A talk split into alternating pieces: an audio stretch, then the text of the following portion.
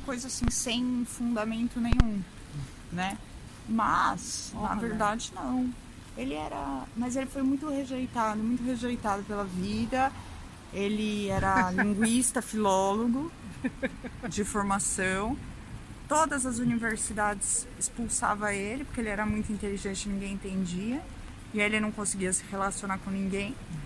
Aí ele se apaixonava por todo mundo. Aí as moças jogavam ele fora.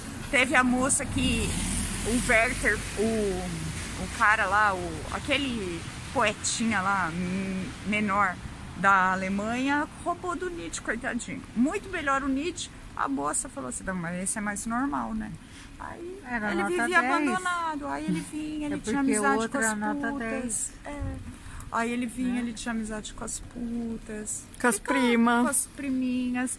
No fim pegou aí uma DST, né, minha gente? Mas morreu dela. É, e a gente tá aqui, ó. Ele morava aqui. bem aqui, né? Ele Olha. morava bem no, no verão. Ele não era pobre, porém não era rico. Ele não era aqueles é, cara que passou fome. Sabe aqueles artistas que passou fome, tipo Van Gogh? Não. Nós amo Fogog. Amo Fafogog. Amo Fogog. Ele não era assim. Por quê? Porque ele tinha. Aposentaram ele. Não queriam mais ele na universidade. Falaram assim: ah, eu- aí cata teus euros, aposenta, não vem mais aqui. Foi isso que fizeram com ele. Então ele tinha uma caixinha. Entendeu? Vivia assim, na amargurinha ali, mas.